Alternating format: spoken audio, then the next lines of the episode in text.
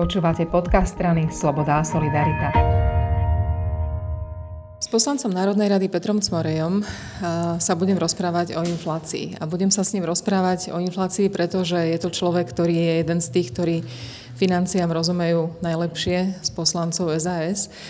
Veľa sa o nej, Peťo, hovorí a taká moja prvá otázka je, že inflácia svetová a inflácia slovenská sú rozdielne. Prečo? No, ďakujem za tú pochvalu, že rozumiem najlepšie, tak dúfam, že si teraz neurobím hanbu. No, prečo sú rozdielne?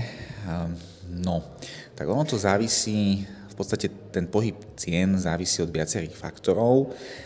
Ten jeden faktor je, že ako nám rastie tá monetárna báza, to znamená tie peniaze v ekonomike. Keď ich máte viac, tak sa niekde musia umiestňovať.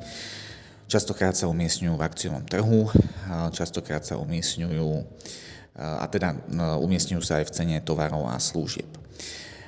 Rozdielna môže byť na svete vďaka tomu, že rôzne môžu rásť jednotlivé druhy aktív, niekde sa možno viacej ukladá do nehnuteľnosti, niekde viacej teda do ceny akcií, niekde môžu rýchlejšie rásť ceny potravín, ak napríklad tie ceny boli mierne podhodnotené oproti iným krajinám. Súvisí to s produktivitou práce, aká je tam v tom danom štáte, s rastom ekonomiky, takže tých faktorov je veľa a hlavne tá inflácia je pre každého trochu iná, lebo každý máme trošku iný ten spotrebný kôš. U nás je jemne vyššia, než je vo svete a je najvyššia za posledné obdobie. Znamená to, že rastú ceny, ale súčasne my hovoríme, že rastú aj platy. Prečo je teda inflácia taký zásadný problém? No, infláciu ľudia vnímajú ako problém preto, lebo sa im veci zdražujú, respektíve to je takéto všeobecné vnímanie inflácie ako problému, že zdražujú sa nám veci.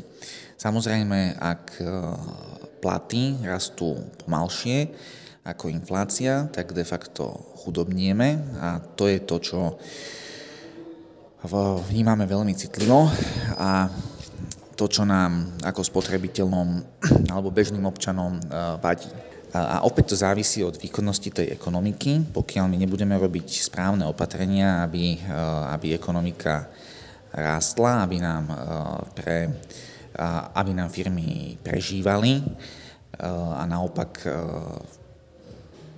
aby nám nekrachovali, lebo tá inflácia môže byť likvidačná aj pre tie samotné firmy, tak potom sa dostaneme k tomu, že chudobnieme a to je to, čo je problematické vo vnímaní bežného občana. Ale ešte by som k tomu dodal jednu vec. Veľmi často sa hovorí, ale to je také populistické trošku, že proti inflácii bojovať tým, že znížime napríklad DPH-čku alebo teda riešme nejaké poukážky napríklad pre skupiny obyvateľstva a podobne. No, to je skôr ľúbivé riešenie, ale nie je to dlhodobé riešenie.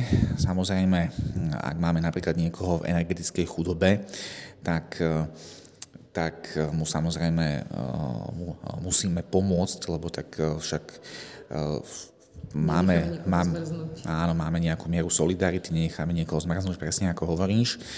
Ale vieš, keď teraz dáme každému, ja neviem, že 100 eur, aby sme vykryli rast cien energií, tak za prvé nie každému tie energie rastli tak teda rovnako. Nie každý je tým až tak zasiahnutý, lebo máme chudobnejších, máme bohatších a hlavne čo urobíme o rok, alebo o dva, alebo o tri, ak tá cena energií rovnako porastie alebo ostane tam, kde je. Ako aj to znižovanie tej DPH-čky. Tie ceny sa tomu nejako prispôsobia, ukazuje sa, že zníženie DPH sa v podstate že nikdy neprejaví na znížení cien v tom istom rozsahu, ako znížiš tú DPH-čku a na konci dňa zistíš, že len si ukrojil veľkú časť z príjmov v rozpočte, ktoré potom začneš naháňať iným zvyšovaním daní, ale na konci dňa za pol roka, za rok, za 2 roky zistíš, že si nikomu nepomohol. Takže toto je veľký problém. Na čo sa chcem na konci spýtať je, že poznáme také tie príklady, ako sa končia inflácie v niektorých krajinách so 100 miliónovými bankovkami a že proste za fúrik peňazí si človek kúpi bochník chleba, tam asi neprídeme.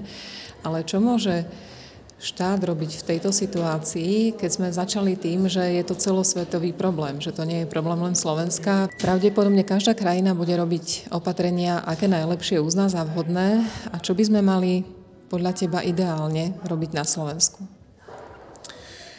Začnem tým, že správne si povedala, že asi nepredpokladáme, že by sme teraz začali škrtať na bankovkách niekoľko nul, lebo sa nám inflácia rozbehne do hyperinflácie. A tomu ešte chcem povedať, že k tomu je ale potrebná ešte jedna zásadná vec, aby sa inflácia až takto rozbehla, a to, že ľudia prestanú dôverovať tomu, že dlhy sa dokážu niekedy splatiť, že tí dlžníci, lebo v podstate keď tlačíme peniaze, tak ich niekomu požičiavame, teda v podstate, že vlády si požičiavajú tým ľudovo povedané tlačením peňazí, a keď ľudia prestanú dôverovať tým peniazom, zvýši sa ich obrátkovosť, začnú sa ich zbavovať, lebo budú vedieť, že keď ich majú, tak strácajú na hodnote, tak toto dostane tú infláciu na takú úroveň, aby sme hovorili o hyperinflácii alebo aj o cválajúcej inflácii, že by teda sa peniaze znehodnocovali na úrovni 15-20%. Ale čo teda robiť proti tomu? Už som to povedal, je potrebné zlepšovať podmienky na to, aby sa tu dobre podnikalo, aby sme mali čo najnižšie dane, aké je možné, aby sme brali ľuďom čo najmenej z ich výplaty. Jednoducho, aby sme boli čo najviac konkurencieschopní voči iným štátom, a tak aspoň povzbudiť tú našu produktivitu práce, ten náš rast ekonomiky, aby sme na tú infláciu naviazali aj rastom platov, aby tie platy naozaj rástli a tá ekonomika stíhala tú infláciu, lebo tu, ako si to už naznačila, sami až tak neovplyvníme.